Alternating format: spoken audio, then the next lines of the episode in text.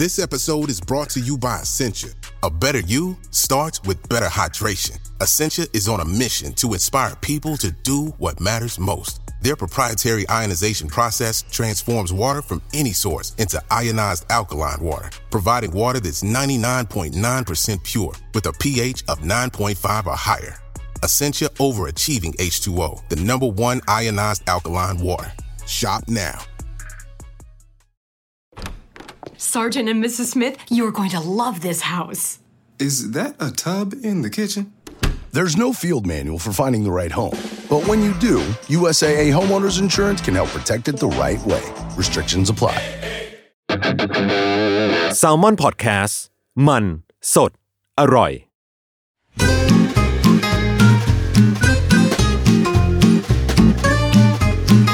Day One Podcast กับย้อยนภศรศิวิราช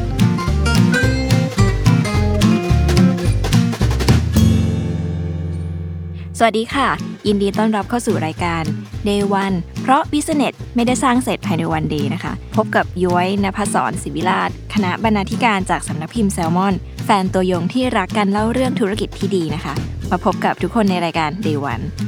รายการที่เล่าเรื่องต้นทางของ passion และการเติบโตของคนของธุรกิจของแบรนด์ค่ะ ไม่ว่า day one ของการลงมือทำหรือ day one ของการเข้ามาเปลี่ยนแปลงเนี่ยเดี๋ยวเชื่อว่ามันล้วนมีโจทย์ที่น่าสนใจเต็มไปหมดนะคะ แล้วก็เต็มไปด้วยอารมณ์ ความรู้สึก ความฝัน ความเดือดา ประสบการณ์ที่อาจจะผิดมากกว่าถูกนะคะ แต่ทั้งหมดเนี่ยส่งผลถึงเราในวันนี้ แล้วก็ตัวตนของเราในวันนี้ไม่มากก็น้อยค่ะ อย่างตัวเยอะเองเนี่ยเยอะก็เริ่มต้นจากเป็นนักเรียนเศรษฐศาสตร์นะคะที่วิ่งเข้าวิ่งออกวงการตลาดทุนตลาดหลักทรัพย์เนี่ยวันหนึงก็พาตัวเองมานั่งในวงการสื่อค่ะ โดยที่ความรู้เกี่ยวกับงานที่ทำเนี่ยเป็นศูนย์ จนแล้วจนรอดนะคะ ก็พาตัวเองมาทำงานสำนักพิมพ์จนได้ แต่เพราะว่ารู้สึกผูกพันกับหนังสือแล้วก็ร้านหนังสือเป็นพิเศษนะคะเดวันตอนแรกเนี่ยจึงเป็นอะไรไปไม่ได้เลย ถ้าไม่ใช่ธุรกิจร้านหนังสือค่ะ และเรื่องที่จะมาเล่าในวันนี้นะคะคือ Day One ของร้านหนังสืออิสระอย่าง The Booksmith ค่ะ ที่มีวิธีคิดและการดำเนินธุรกิจที่ไม่เหมือนใคร เรื่องราวของ Booksmith นะคะ วันนี้ยได้จากการสัมภาษณ์คุณซีโร่จิรประยูนะคะเป็นผู้ก่อตั้งร้าน The Booksmith ค่ะ The Booksmith ร้านแรกที่เชียงใหม่เนี่ยเปิดเมื่อปี 2012 นะคะ ไม่ใช่เพราะความรักที่มีต่อหนังสือที่ขับเคลื่อนนะคะ แต่ว่าเป็นเพราะบรรยากาศธุรกิจที่เจ้าของร้านเนี่ยพบเจอระหว่างที่เขาทำงานในวงการหนังสือต่างประเทศ แล้วก็เป้าหมายที่ชัดเจนเนี่ยทำให้คุณซีโร่เนี่ยนะคะ มีวิธีคิดและทำธุรกิจที่ไม่เหมือนใคร ก็ควบคู่ไปกับการเป็นเจ้าของกิจการเนี่ยคุณซีโร่เนี่ยยังเป็นทั้งเอเจนซี่หนังสือต่างประเทศนะคะ แล้วก็เป็นที่ปรึกษาด้านการคัดเลือกหนังสือให้กับสถาบันการศึกษาต่างๆ ปัจจุบันเนี่ยคุณซีโร่นะคะมีร้านหนังสือที่ทั้งเชียงใหม่แล้วก็กรุงเทพนะคะ รวมทั้งหมด 5 สาขา แล้วก็ตลอด 8 ปีที่ผ่านมานะคะ กิจการของเขาเนี่ยทำกำไรมาโดยตลอดจนกระทั่งช่วงโควิดที่ผ่านมา เดวันของ Booksmith นะคะ ต้นทางความหลงไหลในธุรกิจหนังสือ การเติบโตและการรักษาเป้าหมายที่มีนั้นเป็นอย่างไรมาฟังกันค่ะ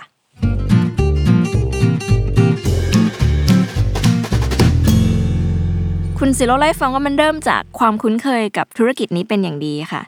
ก่อนจะเปิดร้านหนังสือของตัวเองเนี่ยคุณซิโรดเขาอยู่ในวงการธุรกิจร้านหนังสืออยู่แล้วนะคะทำงานอยู่ที่เอเชียบุ๊กอยู่หลายปีเลย เริ่มจากการเป็น Marketing Manager ของสำนักพิมพ์เอเชียบุ๊กก่อน แล้วก็ขยายไปทำ Sale and Marketing ฝั่งขายส่งนะคะ ก่อนจะไปดูขายปีกด้วย จากนั้นก็ทำงานด้วยมาแล้วก็เลื่อนขั้นขึ้นมาเป็นอ่า Marketing Director ค่ะ แล้วก็ไปเป็นผู้ช่วยกรรมการผู้จัดการนะคะ ในฝ่าย Sale and Marketing และตำแหน่งสุดท้ายในเอเชียบุ๊กเนี่ยก็คือกรรมการผู้จัดการนะคะคุณจิโร่เล่าให้ฟังว่า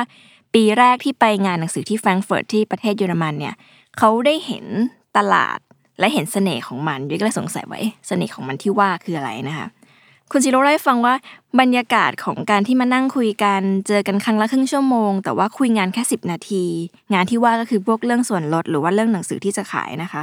นอกนั้นเนี่ยเขาคุยกันเรื่องสารทุกข์สุขดิบ เรื่องอาหารเรื่องพักร้อนเรื่องความชอบ เพราะว่าปีหนึ่งเนี่ยเพื่อนๆในวงการเขาจะเจอกันแค่สองครั้งก็คือที่ลอนดอนกับที่แฟรงก์เฟิร์ต คุณซีโร่ก็เลยรู้สึกว่า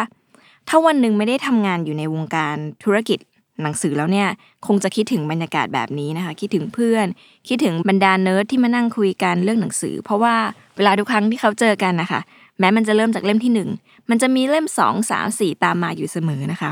ซึ่งไอสิ่งนี้มันทำให้เขารู้สึกว่าได้เรียนรู้ตลอดเวลา แถมทุกคนในวงการเนี่ยก็มีความเป็นมนุษย์มากนะคะเคารพซึ่งกันและกันแล้วก็ตรงต่อเวลา จบงานแล้วก็ยังมีการอีเมลคุยหากันตลอดนะคะ เขาคิดถึงบรรยากาศแบบนี้ค่ะคำถามคือแล้วมันดีกว่าบรรยากาศแบบเดิมที่เขาเจอยังไง เขาบอกว่าบรรยากาศแบบนี้พอเจอแล้วเขารู้สึกว่าเขาชอบ มันคือความสุข มันเมื่อเทียบกับงานเก่าอะค่ะ งานเก่าของคุณซีโร่เนี่ยเขาทำงานเป็นบริษัท consumer product นะคะ หรือว่าพวกผลิตภัณฑ์เพื่อการบริโภคทั่วไปเนี่ย เขาก็เล่าว่าที่ผ่านมาไม่ค่อยเจอบรรยากาศแบบนี้เท่าไหร่ เพราะว่าเคยทำงานกับคู่ค้าญี่ปุ่นหรือว่าเอเชียเนี่ยชีวิตก็มีแต่งานงานงานงานงานนะคะทำงานจนดึกดื่น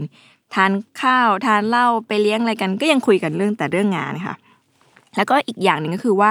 ตอนที่ทำงาน consumer product เนี่ยคุณสิโรธบอกว่าเขาไม่ชอบที่ต้องมานั่งโกหกใคร ๆ ว่าของชิ้นนี้มันดียังไงอะค่ะมันเป็นธรรมดาของคนขายของด้วยมันก็ต้องเล่าหามุมที่ดีของมัน แต่กับธุรกิจหนังสือเนี่ย ลูกค้าที่อ่านหนังสือเขาจะรู้ว่าหนังสือเล่มนี้ดีหรือไม่ดีค่ะ เราไม่ต้องโกหกเลย แล้วก็ลูกค้าที่ซื้อหนังสือเนี่ยเขาส่วนใหญ่เขาซื้อเพราะว่าชอบเพราะเหตุผลส่วนตัว แล้วก็หนังสือเนี่ยขายราคาปก ที่อังกฤษขายเท่าไหร่นะคะ เราก็ขายเท่านั้นนะคะ มันตรงไปตรงมาสุดๆ ทีนี้ค่ะก็เลยมาถามว่าเอ๊ะแล้วช่วงท้ายของการทำงานที่ Asia Books เนี่ยมันเป็นยังไงนะคะถึงตัดสินใจออกมา เพราะว่าตำแหน่งเนี่ยมันดูไปได้ดีมากๆนะคะ คุณซีโร่ก็รู้สึกว่ามันเหมือนจุดอิ่มตัวค่ะ ช่วงหนึ่งเขาก็เลยรู้สึกว่าอยากจะพักก็เลยตัดสินใจเดินทางเป็นแบบ backpacker ที่ยุโรปประมาณหนึ่งเดือนนะคะ ถามว่าได้ไปไหนมาบ้างก็ตามสูตรเลยค่ะ ไปสวีเดนเดนมาร์กเยอรมนีไปเช็กนะคะ จนได้เจอกับร้านหนังสือที่ชื่อว่า Shakespeare and Sons ค่ะ Shakespeare and Sons เนี่ยเป็นร้านหนังสือมือสองร้านเล็กๆนะคะอยู่ตามเมืองเล็กๆ ซึ่งจริงๆเนี่ยก็ขายหนังสือใหม่ด้วยคุณสิโรตม์บอกว่าเข้าไปแล้วรู้สึกว่ามันสบายใจมากๆ ตอนนั้นก็แอบคิดแล้วค่ะว่าอยากจะทำร้านหนังสือ ทีนี้ค่ะ ช่วงที่อิ่มตัวกับงานนะคะ ทุกคนเป็นเนาะมันเขาก็จะรู้สึกว่า เอ๊ะถ้าลาออกไปเนี่ยเขาก็ตั้งคำถามกับตัวเองว่าจะยังคิดถึงบรรยากาศที่เจอแบบ Frankfurt Book Fair หรือเปล่าคำตอบคือเขาไม่อยากจะทิ้งบรรยากาศแบบนั้น ไปเริ่มต้นใหม่นะคะ เพราะว่าตอนนั้นก็อายุไม่น้อยแล้ว มันมีมิตรภาพอยู่แล้วนะคะ อายุก็พอใช้ได้ ระหว่างตัดสินใจก็ออกเดินทางอีกครั้งหนึ่งค่ะ แล้วก็กลับไปที่เชียงใหม่นะคะ จนไปเจอกับพื้นที่ให้เช่าที่นิมมาน ตอนนั้นเขาไม่คิดอะไรเลยค่ะ เขาก็ติดต่อขอเช่าที่แล้วก็กลับกรุงเทพมาลาออกค่ะ ตอนที่คุณสีโรดลาออกแล้วยุ้ยก็เลยถามว่า พอจะมาเริ่มนับหนึ่งใหม่ทำร้านหนังสือของตัวเองเนี่ย มันเต็มไปด้วยความมั่นใจหรือเปล่า เพราะว่าทำธุรกิจอยู่ในวงการธุรกิจนี้มานานนะคะเขากลับบอกว่าจริง ๆ ไม่มั่นใจเลย ที่เคยคิดว่ารู้ดีเนี่ย จริง ๆ แล้วแบบไม่รู้อะไรเลยด้วยซ้ำยุ้ยก็เลยสงสัยว่าเอ๊ะแล้วมันเป็นยังไงนะคะ ก็เลยเรียนรู้จากจากท่อนนี้ว่าแบบมันคือการ learning by doing ทำทุกวันไปเรื่อยๆค่ะ แต่ว่าทุกวันไปเรื่อยๆเนี่ยมันเกิดอะไรขึ้นมันสนุกแค่ไหนเดี๋ยวจะเล่าให้ฟังนะคะคุณซิโรสบอกว่าเขารู้สึกว่าที่เคยคิดว่าเขาชอบหนังสือ เขาอ่านหนังสือมาเยอะ หรือว่ารักหนังสือเนี่ยจริง ๆ แล้วเนี่ยเขารู้เกี่ยวกับเรื่องเนี้ยน้อยมาก อาจจะเป็นแค่ไม่ถึง 1%ของความรู้ในตลาดหนังสือที่มีทั้งหมดเลยนะคะ เพราะว่าลักษณะงานที่ทำที่ผ่านมาเนี่ยเกี่ยวข้องกับการเปิดสาขาซะเยอะ ดังนั้นถ้าเป็นเรื่องการเปิดสาขาเนี่ยพี่สิโรธ มั่นใจสุดๆ ว่าทำขานี้ได้ดี แต่พอมาต้องทำร้านหนังสือของตัวเองอะค่ะ เขาต้องนับหนึ่งใหม่กับเรื่อง Product นะคะหรือว่าเรื่องหนังสือ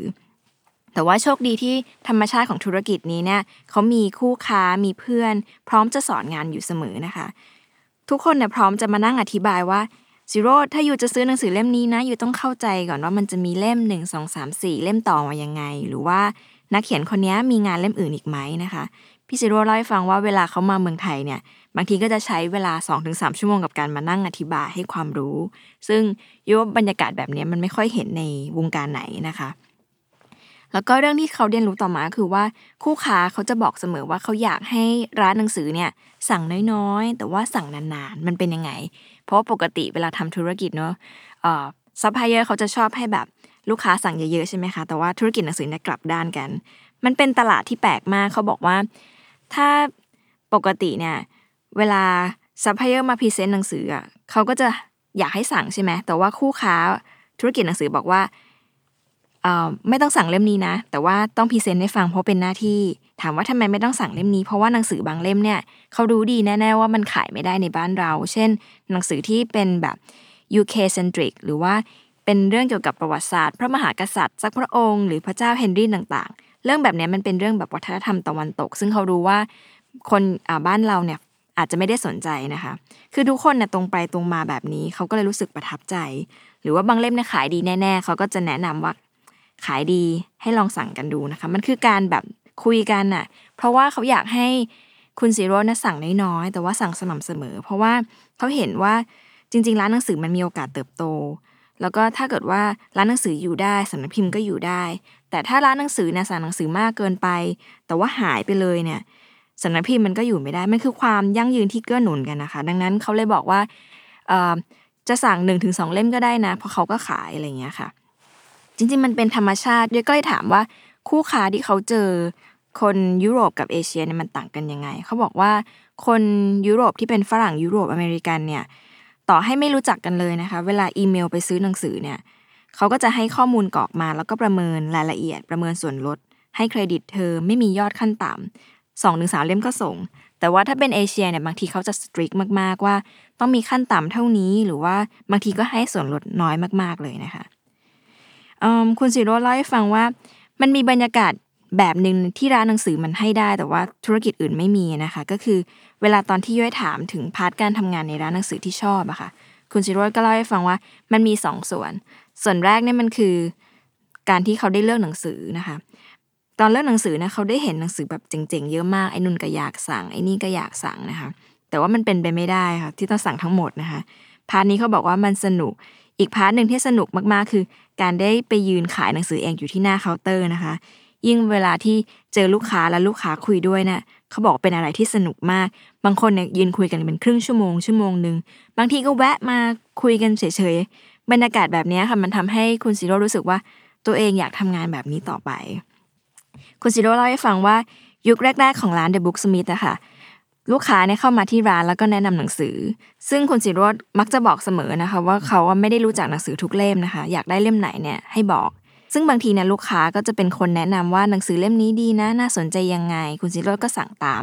ยกตัวอย่างเคสที่น่าสนใจมากคือซีเรียลนะคะ คุณสิโรตม์บอกว่ารู้จักซีเรียลจากการแนะนำของลูกค้า แล้วก็พอสั่งมาเนี่ยก็เลยได้เป็นเจ้าแรกที่เอาซีเรียลมาขาย เขาบอกว่าลูกค้าเนี่ยรู้จักแม้กระทั่งว่าหนังสือเล่มเนี้ยของสำนักพิมพ์เนี้ยมันต่างกันยังไง รูปสวยกว่าหรือเนื้อหาดีกว่า มันเป็นเพราะความสนใจเฉพาะทางของลูกค้าของคนอ่านนะคะ ที่เขาจะรู้ลึกรู้จริงในเรื่องนั้น ซึ่งตัวคุณสิโรตม์เองก็ยอมรับสุดหัวใจว่า เนี่ยแหละที่เราอยู่ได้เพราะว่าลูกค้าที่แบบ เนิร์ดแบบนี้นะคะเพราะว่าลูกค้าเป็นคนสอนอะไรอย่างนี้นะคะ บางทีเนี่ยเห็นกราฟิกของหนังสือบางเล่มที่สั่งมาเนี่ยลูกค้าก็จะมาถามอีกว่ามีงานของคนนี้อีกไหม ซึ่งคุณซีโร่ก็จะจดมาศึกษาว่า เขาเป็นใครยังไงนะคะมันเป็นมันเป็นอะไรที่แบบได้เรียนรู้ตลอดเวลา ซึ่งมันแปลว่าคนขายหนังสือไม่ได้รู้ทุกเรื่องนะคะแล้วไม่ได้แปลว่ารู้ดีกว่าคนอ่าน เพราะว่าอ่านหนังสือเยอะ ซึ่งจริงๆเนี่ยมันเป็นไปไม่ได้ที่ร้านหนังสือจะรู้เรื่องของทุกฟิลได้นะคะ เพราะว่าหนังสือใหม่ ๆ ใน US UK เนี่ยบางทีเนี่ยออกปีละสันสนเรื่องซึ่งมันเยอะมากแล้วไม่มีทางที่ที่จะรู้ทุกเรื่องได้นะคะเขาเลยบอกว่าถ้าเรารับฟังเนี่ยเราก็จะรู้ว่ามันมีอะไรที่ดีกว่า สิ่งที่เรารู้อยู่เนี่ยเยอะมากๆ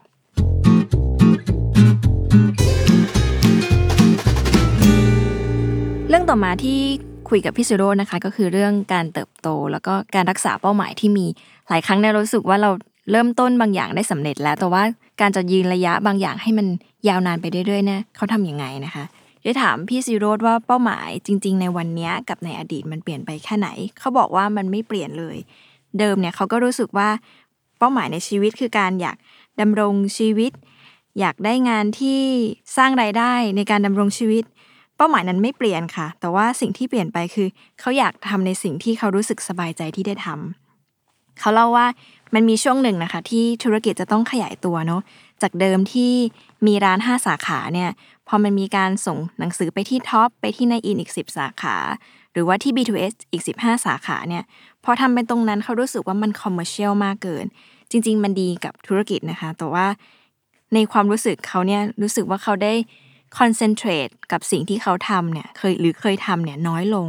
เขาแทบจะไม่อยู่ร้านเลยนะคะ หรือว่าบางช่วงเนี่ย มันต้องคิดถึงการเติบโตของธุรกิจมากเกินไป จนรู้สึกว่านี่ไม่ใช่อนาคตที่เขาอยากจะกำหนดทิศทางร้านให้มันเป็นนะคะ ประจวบกับช่วงที่โควิดเข้ามาเนี่ยจาก 5 สาขาเนี่ยเขาก็ปิดชั่วคราวสี่สาขา แล้วก็โอเปเรตแค่หนึ่งสาขา แล้วก็เพิ่มช่องทางเว็บไซต์ขึ้นมานะคะ ซึ่งที่น่าสนใจคือคุณซิโร่บอกว่าช่วงโควิดที่ผ่านมาเนี่ยกลับกลายเป็นว่าร้านเนี่ยอยู่รอดด้วยเพราะว่าการมีเว็บไซต์ด้วยนะคะ เรื่องที่สองค่ะคือเรื่อง ธุรกิจหนังสือเนี่ยจริง ๆ ธุรกิจร้านหนังสือเนี่ยทำได้ไม่ยาก คือเคยมีคนบอกว่า การทำร้านหนังสือในบ้านเมืองที่คนไม่อ่านหนังสือเนี่ยเป็นไปได้ยากนะคะ แต่คุณสิโรตม์เนี่ยทำได้เขาบอกว่ามันมีคนพร้อมที่จะอ่านหรือพร้อมซื้อหนังสืออยู่เยอะ มันเป็นเรื่องของ demand supply หรืออุปสงค์อุปทานนะคะ หน้าที่ของร้านหนังสือก็คือการหาหนังสือที่ออกไปจากลูปเดิมๆวิธีที่จะขายหนังสือปกเอ่อเรื่องเดิมปกใหม่เนี่ย โดยคอนเทนต์เนี่ยลูกค้าเขาอ่านหนังสือบางเรื่องไปแล้วนะคะจะมีสักกี่คนที่เขาอยากจะเก็บหนังสือเรื่องเดิมที่เขาชอบมันเป็นไปไม่ได้นะคะ ดังนั้นร้านจำเป็นจะต้องหาอะไรใหม่ๆนี่ยเข้ามาขาย ที่น่าสนใจคือ The Booksmith เนี่ยเขาขายหนังสือต่างประเทศ หรือหนังสือภาษาอังกฤษเป็นส่วนใหญ่ แล้วก็หนังสือภาษาอังกฤษจริงๆเนี่ยไม่ถูกเลยนะคะ เล่ม 800ถึง1,000 แพงกว่าหนังสือภาษาไทยมาก แต่ว่ากิจการอะไปได้สวย เพราะว่าลูกค้าเนี่ยโอเค ลูกค้าพร้อมจะซื้อ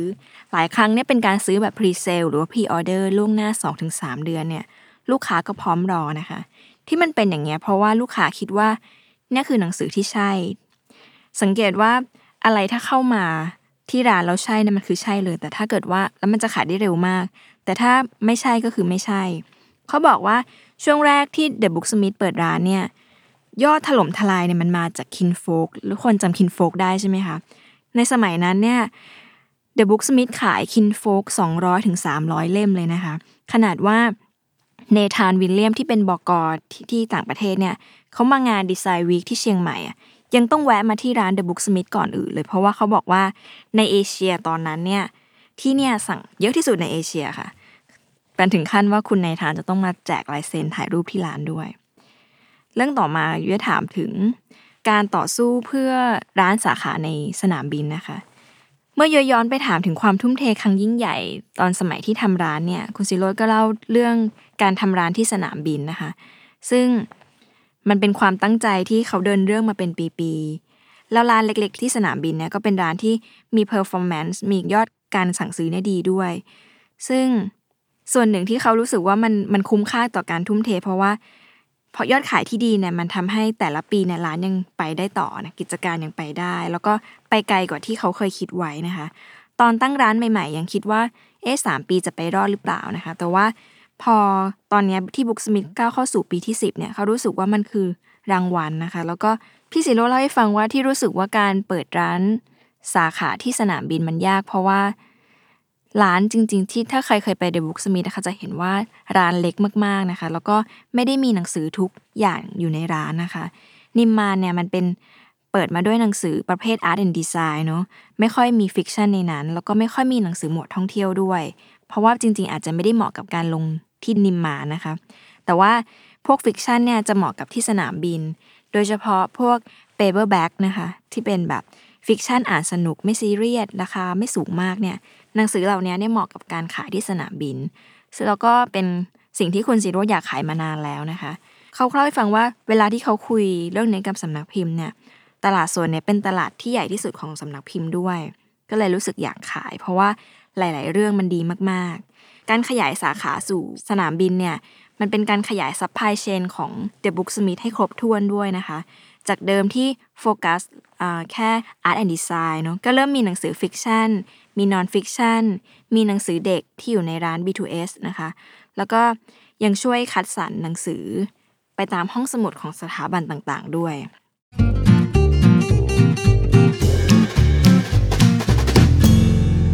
The Booksmith เนี่ยเป็นร้านที่ตั้งใจทำร้านแบบไม่มีโกดังค่ะ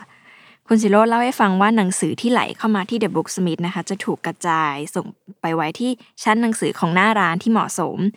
อันไหนเป็นเล่มดีไซน์ก็ไปอยู่ที่นิมมาน อันไหนเป็นเล่ม magazine นะคะ ก็อาจจะไปอยู่ที่เกษรหรือบางเล่มเนี่ยจะถูกไปอยู่ที่ห้องสมุดของโรงเรียนหรือสถาบันนะคะ จะไม่มีการเก็บอยู่ในโกดังเลยนะคะ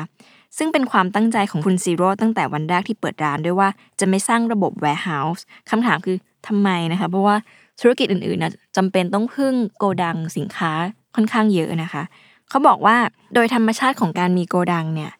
เมื่อมีโกดัง แปลว่ามันต้องมีอะไรสักอย่างไปเก็บตรงนั้นนะคะ และเมื่อเราเก็บเราก็จะเก็บมากขึ้นมากขึ้น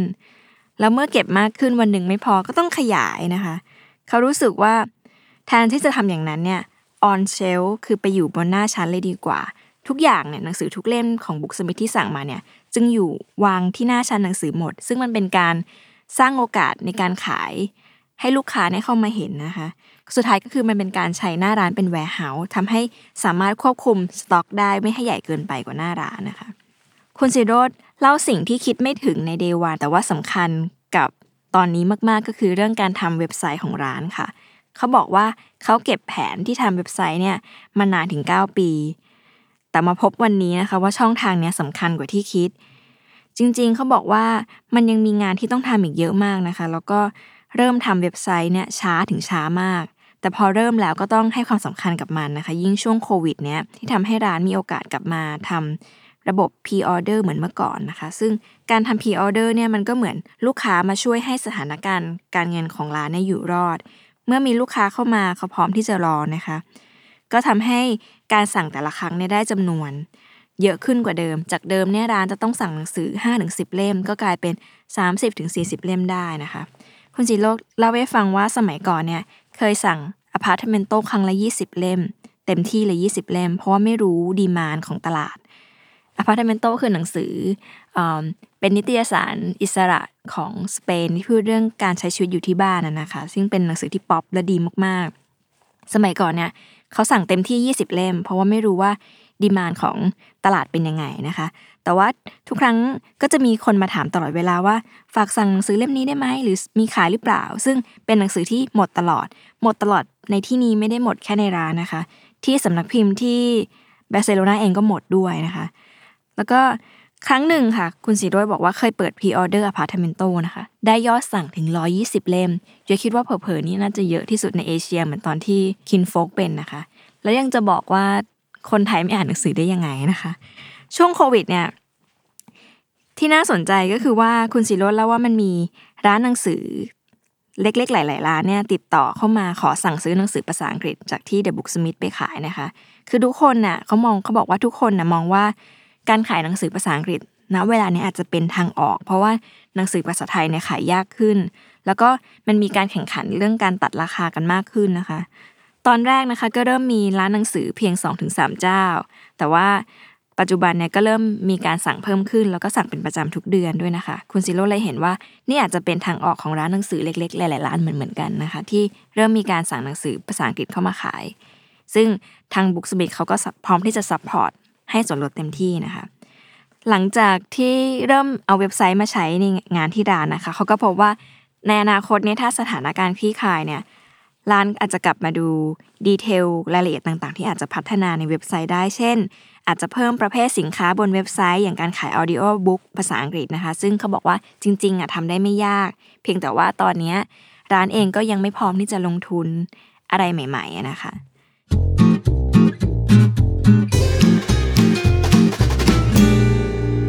เรื่องต่อไปค่ะ ข้อสุดท้ายนี้น่าสนใจมากคือ การมองตัวเองเป็นฝั่ง supply นะคะ ที่คนบอกว่าคนอ่านหนังสือน้อยลงเนี่ย คุณสิโรตม์บอกว่าคิดเขาคิดว่าไม่ใช่ เพราะว่าสิ่งที่สำคัญคือฝั่ง supply คือร้านหนังสือแล้วก็สำนักพิมพ์เนี่ยทำงานดีแล้วหรือยัง อันนี้เป็นสิ่งที่เป็นคำถามที่เราควรถามตัวเองมากกว่านะคะ สิ่งหนึ่งที่ยืนยันได้แน่ ๆ ว่าคนไม่ได้เลิกอ่านหนังสือ เพราะว่า